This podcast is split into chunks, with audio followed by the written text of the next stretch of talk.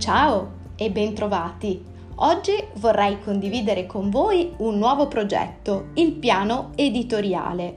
Presto diventerà un video corso in autoformazione.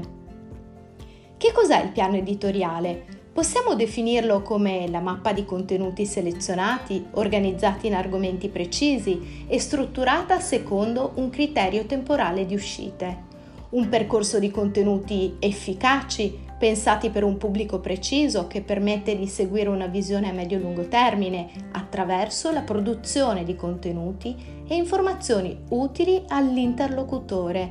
Un percorso, un movimento, un'evoluzione che da un punto preciso e ben identificato, oggi sono questo, autodefinizione, supporta nella costruzione e nella percezione di questo cambiamento che porta a degli obiettivi precisi, tappe in cui tra sei mesi sarò questo, tra 12 mesi sarò questo.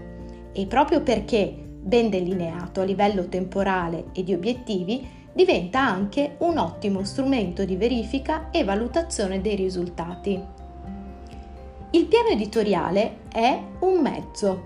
Ricorda che il piano editoriale è il mezzo attraverso il quale raggiungere al meglio i tuoi obiettivi, ovvero il fine. Ti serve per avere sotto controllo il messaggio, il numero di uscite, i contenuti che condividi, gli elementi sui quali valutare i risultati, della tua attività comunicativa e ancora coordinare le azioni, garantire coerenza e verificare possibili rischi. Dunque ricordati di utilizzarlo per raggiungere i tuoi traguardi e distribuire al meglio i tuoi contenuti.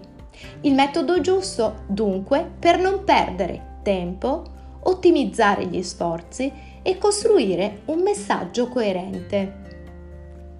Una delle principali criticità che generalmente gli studenti, ma anche chi viene a fare formazione in aula e consulenza, incontrano rispetto al piano editoriale è la visione a medio-lungo termine.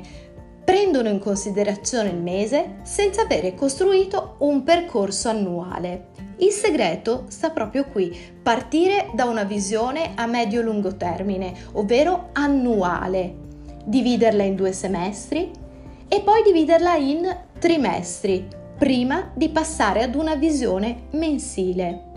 È proprio la visione a medio-lungo termine che ci permette di costruire il piano editoriale migliore e non viceversa. Se non so dove voglio arrivare, non posso sapere neppure il numero di passi che devo compiere e le tappe che devo affrontare. Il percorso comprende quindi tre ore di video lezione, un manuale corposo sul quale studiare e costruire il nostro percorso passo passo e una serie di argomenti centrali sui quali iniziare a lavorare e a ragionare.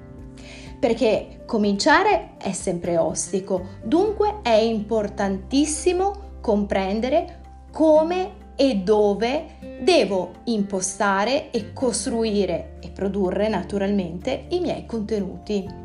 Bisogna mettere ordine e identificare il messaggio principale, quindi less is more, ovvero arrivo all'essenza per poi aggiungere tutti i miei dettagli e soprattutto i miei approfondimenti. Si tratta di una questione di scelte e di priorità, quindi non posso comunicare tutto, ma devo selezionare, valutare, identificare e dunque prendermi la responsabilità della comunicazione, ovvero di cosa voglio comunicare e soprattutto come.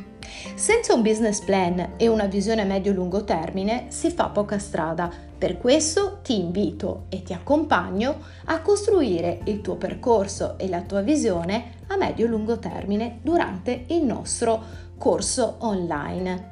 Oggi sono qui, domani sono là, la consapevolezza dello spazio e del tempo e degli obiettivi. Quindi autodefinizione, nell'oggi, autodefinizione nel come mi vedo tra sei mesi e tra 12 mesi e quindi identifico esattamente tutto il percorso che voglio compiere e da qui il numero di passi che dovrò fare. Valuto e dunque sono. Sono sempre consapevole e connesso, connesso con le mie scelte, connesso con le mie azioni e soprattutto consapevole di ciò che voglio comunicare. Attenzione che quando si parla di comunicazione si parla di una valutazione, di una produzione e quindi 50% di opportunità, 50% di rischi. Produco ma allo stesso tempo valuto qualsiasi tipologia di rischio. E poi le relazioni sono una priorità di scelta. Tra le mie scelte ci sono anche le relazioni che devo ehm, creare, costruire, impostare e soprattutto coltivare. Le competenze critico-analitiche sono un'ulteriore necessità e quindi andremo a vedere come si focalizzano, come si analizzano e soprattutto come si sviluppano queste competenze fino ad arrivare all'ultimo punto, quello centrale, ma che durante il percorso ci ehm, focalizzeremo, sul quale ci focalizzeremo sempre più spesso, ovvero il punto di osservazione. Osservo da una parte, osservo dalla parte opposta, osservo anche in maniera del tutto oggettiva e obiettiva, perché il segreto è proprio qui. Comunicare significa essere consapevoli dello spazio e lo spazio non è quello dove io mi trovo, ma lo spazio è lo scenario, lo spazio è il mondo globale nel quale devo inserirmi, il mercato, il digitale, le conversazioni, i dialoghi, l'offline e l'online.